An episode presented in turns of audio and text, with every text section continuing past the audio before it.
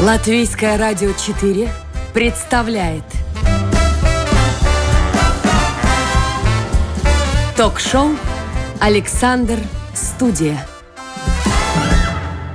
Добрый день. Сегодня, передавая горячий пламенный привет Александру Алексееву и э, Желаю скорее-скорее себя хорошо чувствовать. В студии Илона Ехимович. И сегодня мы будем говорить об искусстве о том, как живет художник.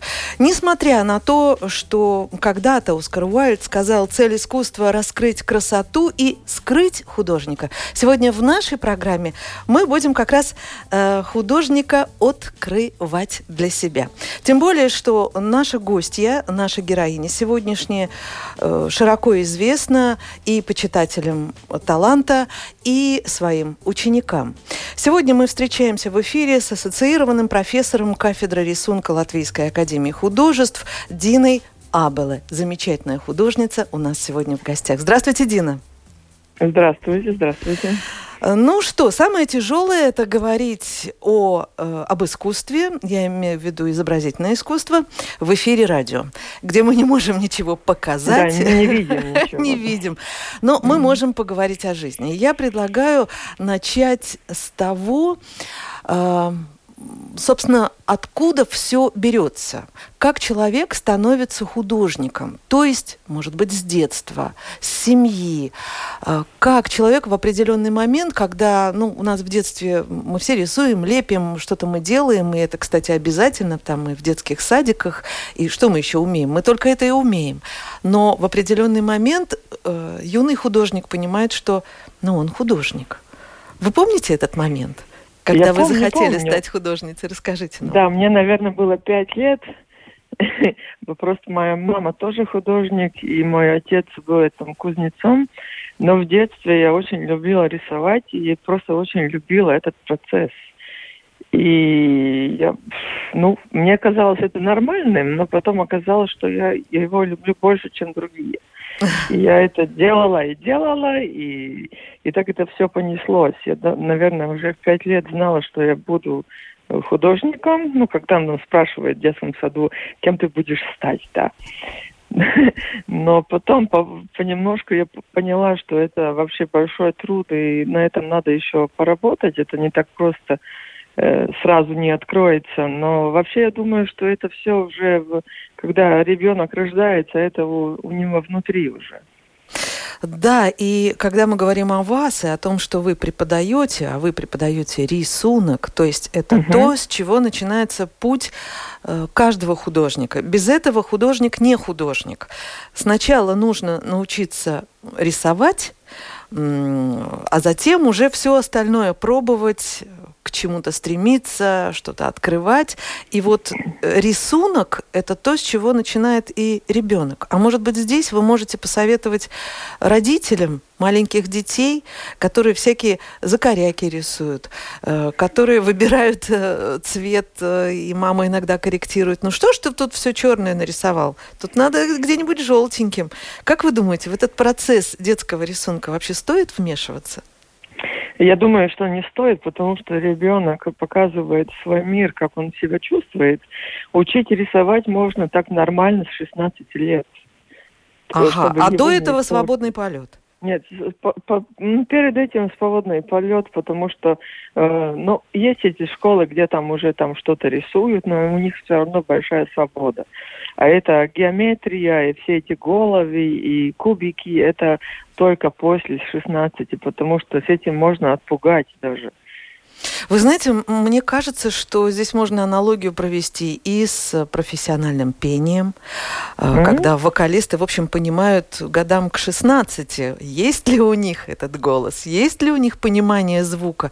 Так оказывается и у художника. Сначала табула раса, чистый лист, на котором ребенок может рисовать все, что угодно, и какими техниками угодно и удобно. Да.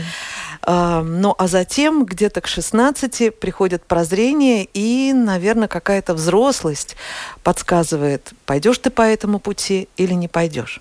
Ну вот наши да, слушатели, так, ну, да, наверное, да. кто-то из наших э, слушателей думает, ну что там рисовать? Ну вот сел и рисуешь, да, ну боже мой, умеешь ты это делать, есть у тебя талант. И так это все легко и хорошо, есть у тебя настроение, и пошел в свою мастерскую. А вот вы говорите, вы рисовали, рисовали, рисовали. То есть есть и что-то от ну, я не знаю, даже спорта э, в этом занятии. То есть рука должна угу. быть натренирована до четкости да. линий.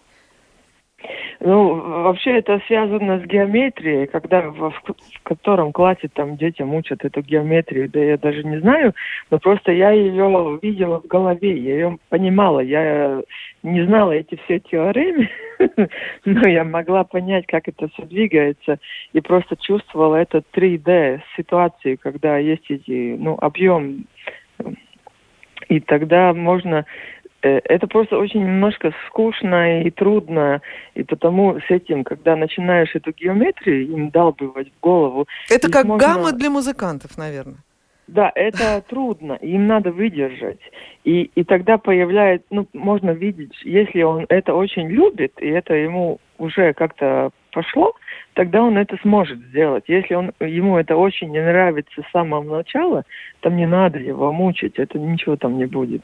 В общем, я ну, вас конечно, немножко мучаю сейчас, и мы идем нет, немножко нет, okay. по педагогическому пути, okay. потому что, да. вы знаете, вот э, как-то в разговоре с э, нашим маэстро, с Раймондом Паулсом, я у него спросила, Раймонд Валдемарч, вот почему у вас нет учеников? Вы сами играете, вы сами тоже уже, ну, большие концерты вы не даете, все-таки устаете. А почему у вас нет учеников? Он мне сказал, что, ну, нет в нем этого таланта педагогического, он не может, у него нервов не хватает кого-то научить. А вы активный художник, причем об этом мы чуть-чуть попозже поговорим, но при этом мой любимый учитель. Mm-hmm. И вот эти все тонкости и хитрости, наверное, по отношению к подрастающему поколению, ленивому, со своими какими-то гормональными проблемами, э, ну, в смысле, что mm-hmm. даже не проблемами, а ростом, э, то есть отвлекаются на другие э, всякие романтические дела. И вот этот как бы нужный, но скучный процесс, когда ты должен просто дойти до совершенства в своих, э, ну, я даже не знаю, не в самом даже рисовании, а может быть в своем организме, что ли, э, войти, врасти в, этот, в это движение. Как вы с ними справляетесь? Какая у вас ну, хитрость? Ну, там есть два варианта. Есть э, дети, которые просто должны учиться, тогда им просто логический путь. Ты ему учишь логический путь, как это сделать там даже нет вопроса о таланте, потому что рисовать можно научить даже обезьяну, если она хочет. Если она хочет. Ну вот тюлени у нас в зоопарке тоже рисуют прекрасно. Но я работаю в академии с этими старшими студентами. Там уже другой вопрос. Там уже вопрос, что они хотят, как они хотят, хотят ли они вообще. И так мы говорим уже о таких больше таких тонких делах. Но я не очень люблю учить рисовать этот, э, это начало, но я работаю тоже и так. Но, но там просто ты знаешь, это как старая пластинка, все эти, э, все, что надо сказать, все это логически, как это идет, и если человек это воспринимает, ну, очень просто, может научиться. Он даже, может быть, не понимает, но могу научить рисовать голову даже, ну, там, такому, который ничего не понимает. Это недаром вы преподавали анатомию ведь э, в школе прикладного да, искусства. Я, да, да, я, я преподавала. Ну, просто это надо было для меня собой, самой. Но это помогает потом. Но вообще это э, рисование, это просто такой логический путь. И потом уже, когда они уже в четвертом курсе, тогда мы уже начинаем говорить о какой-то свободе, о каком-то штрихе, о каком-то таких ну, о собственном более... стиле, да? Да, о собственном стиле. И, и тогда уже я, ну, позволяю им работать, как они хотят, и я должна просто искать ошибки и учить им пользоваться этими материалами это технически очень э, надо правильно работать, чтобы вообще что-то получилось. А влияет ли на результат, эм, э, собственно, вашего преподавания то, какая вы есть в живописи? А ведь вы такая разная. Вы и представитель, в общем, э, современного искусства, беспредметного искусства, и вы — это сакральная картина, это сакральные образы, это Богоматерь. Да, Но у меня три эти, наверное. У меня еще много профессий, еще несколько. Я текстиль окончила, шью, э, моделирую, э, ну, всякие дела умею. Но вообще это рисунок, это мое завод, это по-польски, наверное. Но э, мое ремесло, моя работа. Я каждый день иду в академию, и мы там рисуем эти Э, голых людей, да. И потом, когда мне это все очень надоедает, потому что я там работаю уже 22 года, и мне просто уже потом людей рисовать не хочется. Может быть, и видеть вообще не хочется их. Не хочется видеть, и тогда я просто, э, э, ну, такую пишу такие абстрактные картины, но в них очень важно, как они называются, и в них очень важно этот э, смысл и идея, и настрой, и все это, что мы там, э, что я хочу с этим передать. И я рисую, ну, крашу эти картины, когда мне и они самой нужны. Это для меня, ну, для меня нужно. И тогда я знаю, тогда это будет нужно кому-то еще. Если для меня это не нужно – это никому не нужно. Э, ну, когда мы говорим о беспредметном искусстве, э, Тут, да, тут может быть даже какая-то медитация, какая-то, какой-то отдых да. от, mm-hmm. от естественного, реалистичного сегодня. Вы уходите в свой цвет, в какие-то формы, какие-то образы. Но если мы говорим о вас как об активном, как вы сами о себе сказали, как а, я работаю как рекламное агентство Марии. Да. Образ э, Богородицы, ну, это, это вы, это ваша сущность, наверное, опять же, здесь нужно и к родителям, и к тому, что вы человек э, набожный, mm-hmm. религиозный. Давайте вот вспомним тот момент, когда вы поняли, э, образ Марии – это то, что вы просто должны изобразить. И делаете это, я так понимаю, более 500 э, работ уже с ликом да, Богоматери. Да, очень много, 15 лет примерно. Но это не было так, что я сама проснулась и придумала, что я буду рисовать Марии. Так не было, потому что я всегда себя считала большим грешником и вообще каким-то простым э, ну, человеком, который ну, куда мне с Мариями там. А просто это так в жизни получилось, что моя, у моей подруги умер отец, и она очень хотела подарить своей матери картину, где Иисус смотрит на ее. Но и с Марией тоже. Конечно, такую картину купить нельзя. Нету. И она мне э, очень долго просила, и я поняла, что я от нее не отвяжусь. она очень такая настырная. Ну окей, я эту картину рисовала какие-то три месяца. Для меня это было вообще, я уже не помню, как лицо рисовать, там что там. Я вообще ничего уже этого, ну, не делала долго. И потом уже понеслось, как снежная э, этот... Э, ком. Ком, который свалится с горы. Чем больше ты это делаешь, тем больше кому-то надо. И там пошел какой-то, там два года я рисовала как всякие такие заказы. И потом я начала только думать, а какая она для меня. Потому что то, что я там все рисую, это не мое. Я, они, они так хотят, окей, для них я это нарисовала, но это не мое. Ну и потом я начала уже искать ее для себя, э, какая она для меня. И здесь, сегодня, в этом мире, где мы живем, какая у нас тут мода и все это, что у нас вокруг, да. И потом уже понемножку там уже поняла, что она должна быть лаконическая, э, современная тоже. И, теплая. Быть, тихая, она у вас такая тихая, теплая. Теплая, теплая, да. Но это тоже такой, как сказать, я выросла почти без матери, и потому я рисую то, что мне не хватало в детстве. И, и, наверное, это такое, ну, так вышло, что я должна была заплатить, наверное, за, за этот дар. И ее надо знать, ее надо почувствовать. Ее не можно нарисовать, если ты ее ну, вообще не знаешь, ну, не говоришь с ней. И так понемножку там это все понесло, и все время я их рисовала, и там надо было туда, куда-то, там на, на свадьбу, на крестины, там, ну, всякие заказы. И потом я начала придумывать всякие истории из ее жизни, потому что мне очень скучно рисовать э, копии. Я вообще не могу рисовать копии, я умираю в этом. То есть они все разные? А для меня они новые. Я хочу рисовать то, что еще не было. Вообще нет такого. Мария с птичками, Мария, э, где Иисус ей показает, показывает птичку, Мария в детстве, Мария в этой пустыне, Мария одна. Вообще это там очень много всяких моментов с ее жизни, э, которые вообще нигде никак не, не, не, не описаны еще, да? Не описаны, да.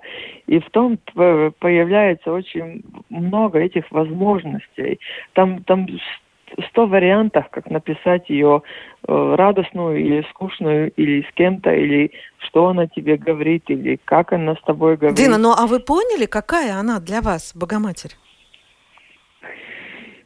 Но она теплая, она мне занимает, э, заменяет немножко маму, но я еще с ней не в таком контакте, если честно, э, потому что она вообще очень тихая, она не, не говорит с людьми так очень много.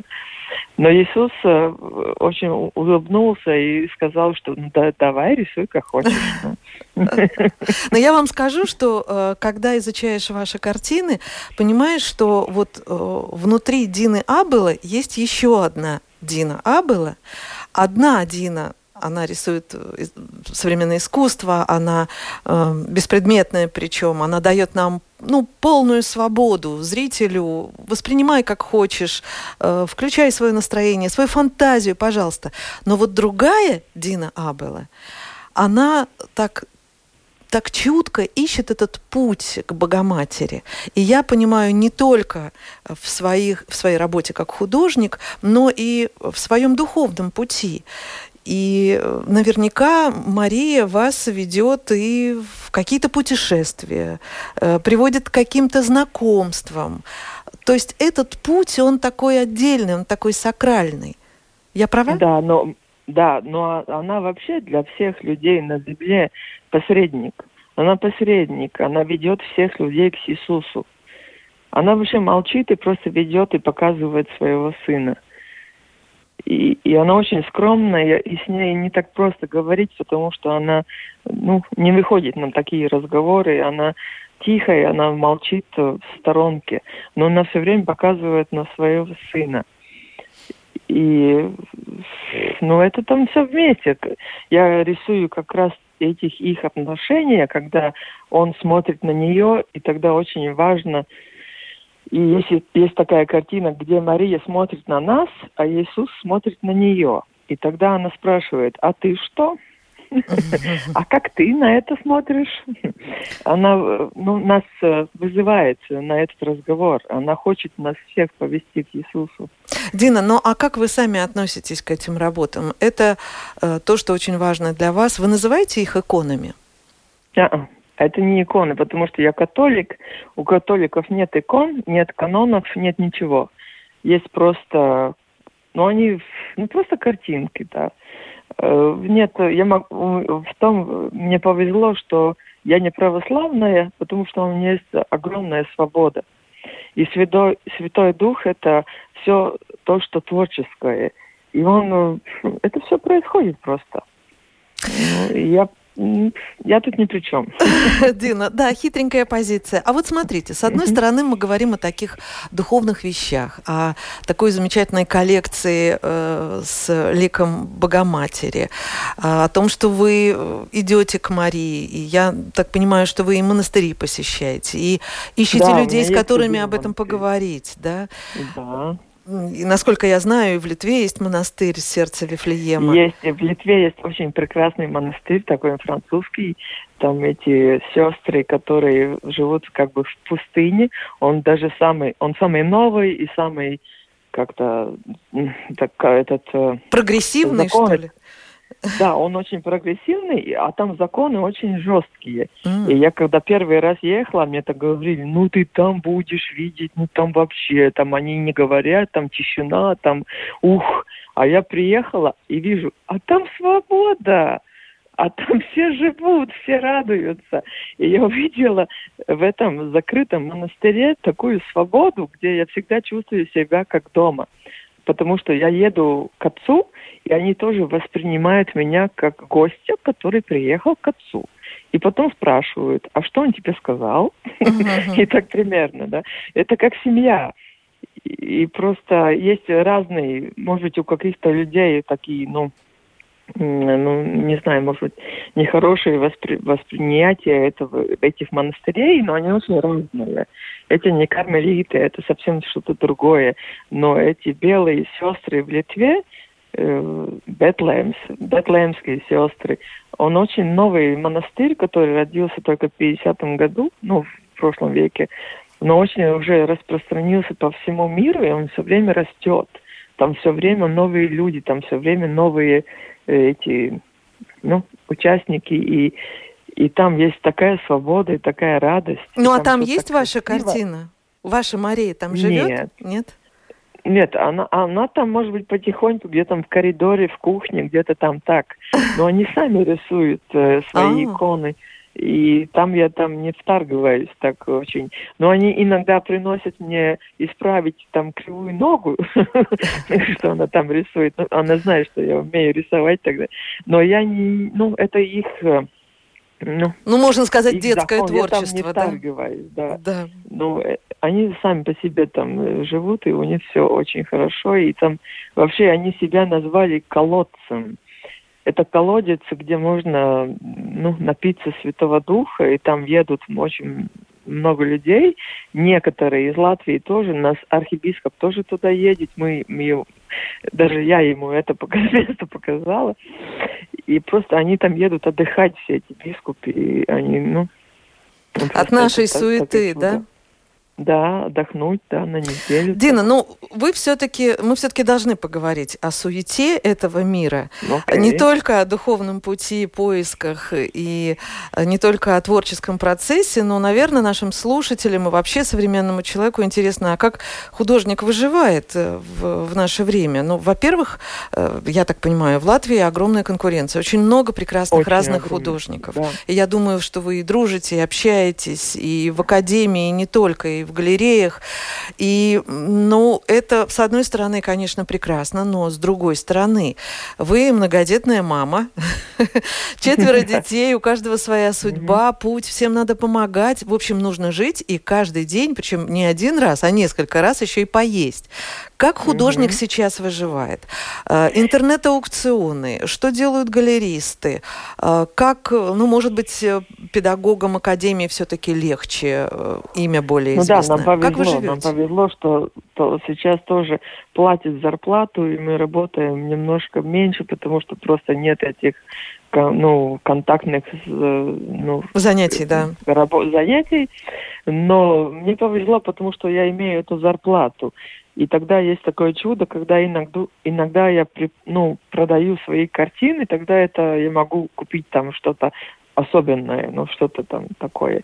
Но вообще очень трудно, потому что галереи не делают ничего, и рынка в Латвии нету просто, потому нету людей, нету денег, нету вообще ничего. И есть очень трудно как это, выкарабкаться в Запад, в Европу. Да, вот как себя они... там показать, да. А никак, потому что они вообще в эту сторону не смотрят. Если ты с Латвии, значит тебя нету. А почему? Мы третий мир, что ли? Да, мы, мы это с этого, э, этого постсоветского региона, даже э, я как, как раз э, была эта песня про Туветри. Я тоже, да. э, ну, знаю Каупера, и мы с ним говорили очень много об этом. И он в этом фильме тоже сказал, если он говорит, что он из Австралии, какой-то молодой парень, все говорят, окей, супер. А когда он скажет, что он с Латвии, о, спасибо, не надо.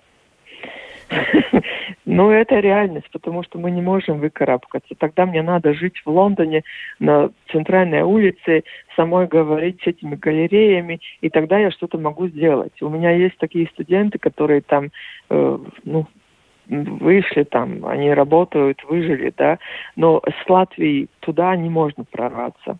Никто не знает ни одного латвийского художника там. То есть это вот правда, правда сегодняшнего это дня. Это правда, это, это кошмар. Они вообще не смотрят в эту сторону. Они даже эту, эту электронную почту не, не смотрят. Они вообще не смотрят. И они смотрят только на тебя, когда ты сам живой пришел к ним, показал свои работы, тогда они с, ним, с тобой говорят. Если тебя тут нету, значит тебя нету. А каким нужно быть, чтобы их заинтересовать, вот даже если придешь? Это, это должно Нет, быть современное искусство, просто. это должна быть какая-то классика. Угу. Нет, э, там разные, конечно, разные эти варианты. Если ты рисуешь то или то, идешь в ту или другую галерею, но просто если ты живешь там, тогда они с тобой говорят. А если ты живешь тут, в Латвии, ты можешь тут и, долго сидеть. Ну вот вы здесь сидите, вы здесь преподаете, вы здесь ну, идете да. по своему духовному пути, ваша семья здесь. Или все-таки четверо детей, э, как складывается их судьба, если мы можем сегодня хотя бы немного об этом поговорить? Да, да они разные, э, очень разные одна, это старшая дочка, кончила академию, но она очень, ну не очень уж хочет с этим заниматься.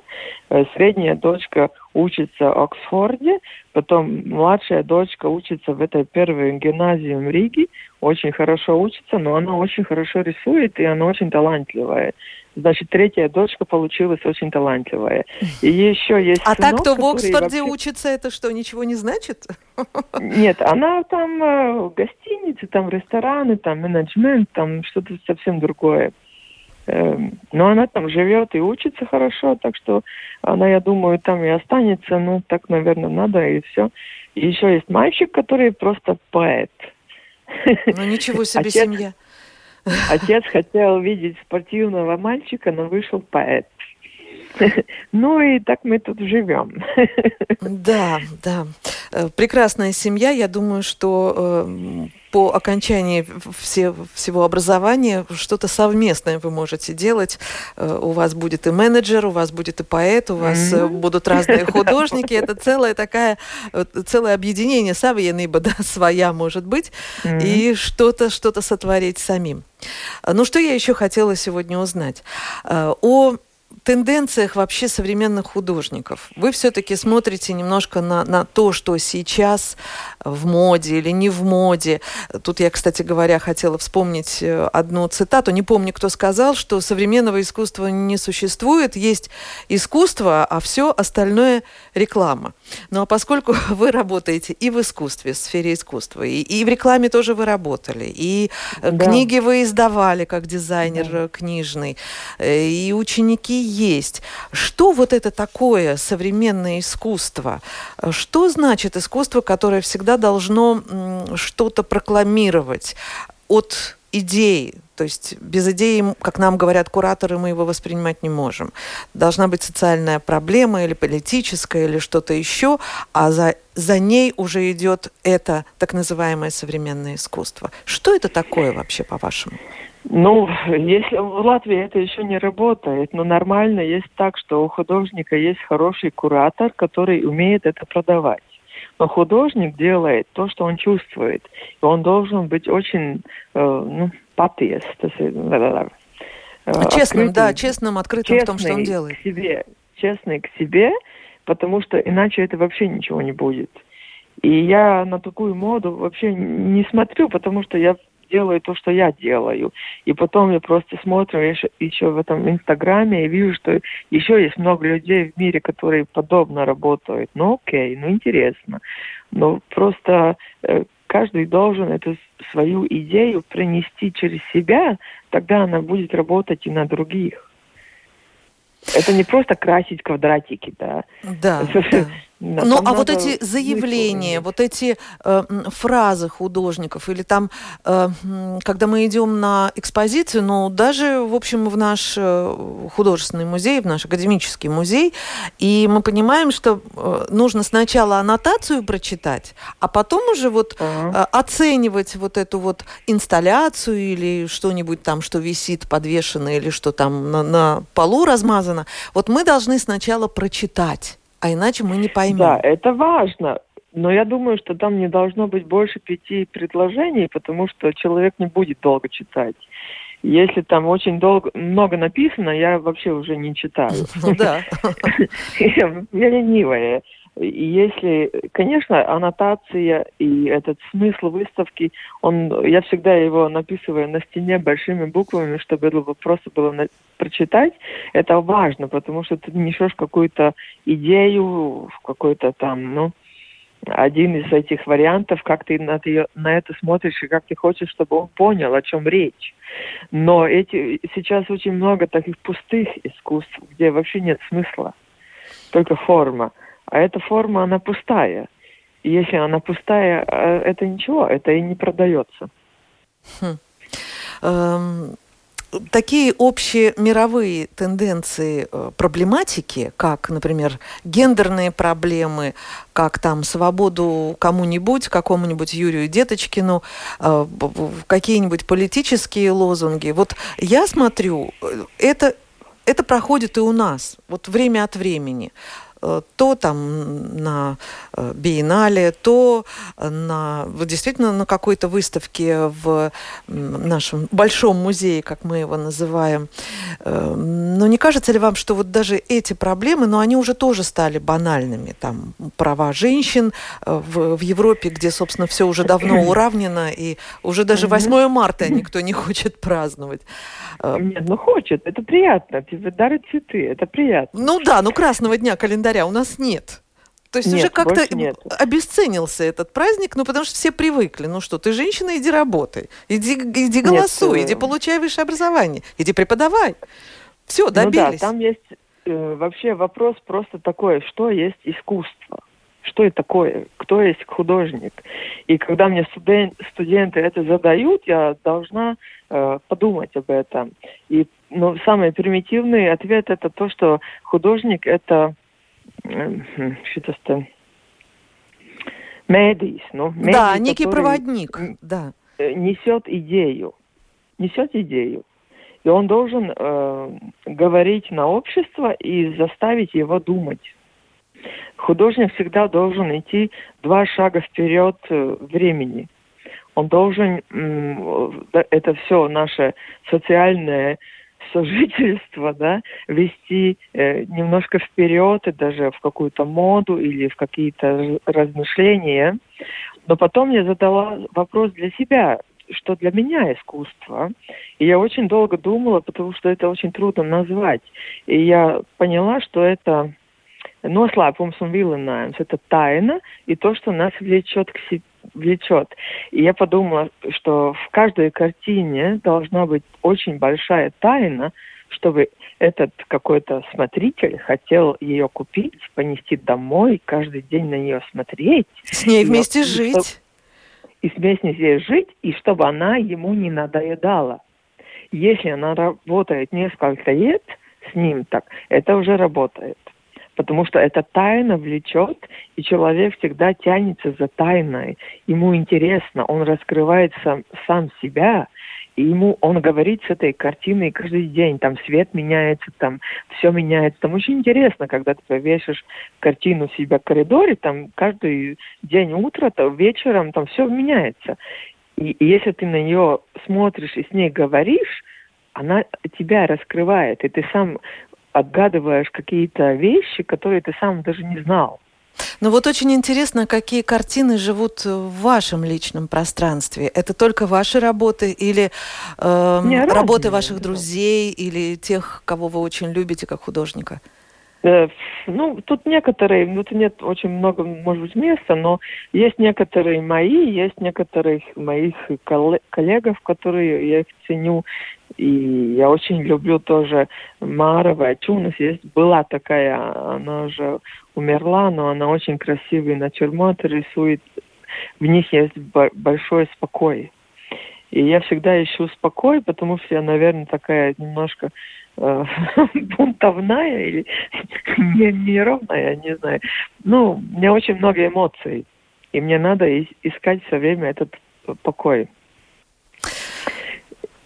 Покой, э, ну... конечно, э, художник вряд ли найдет, потому что э, покой это, ну, некая такая, я даже хотела сказать, что это не не пребывание нашей души или нашего организма, а это такая субстанция недостижимая в нашей реальной жизни.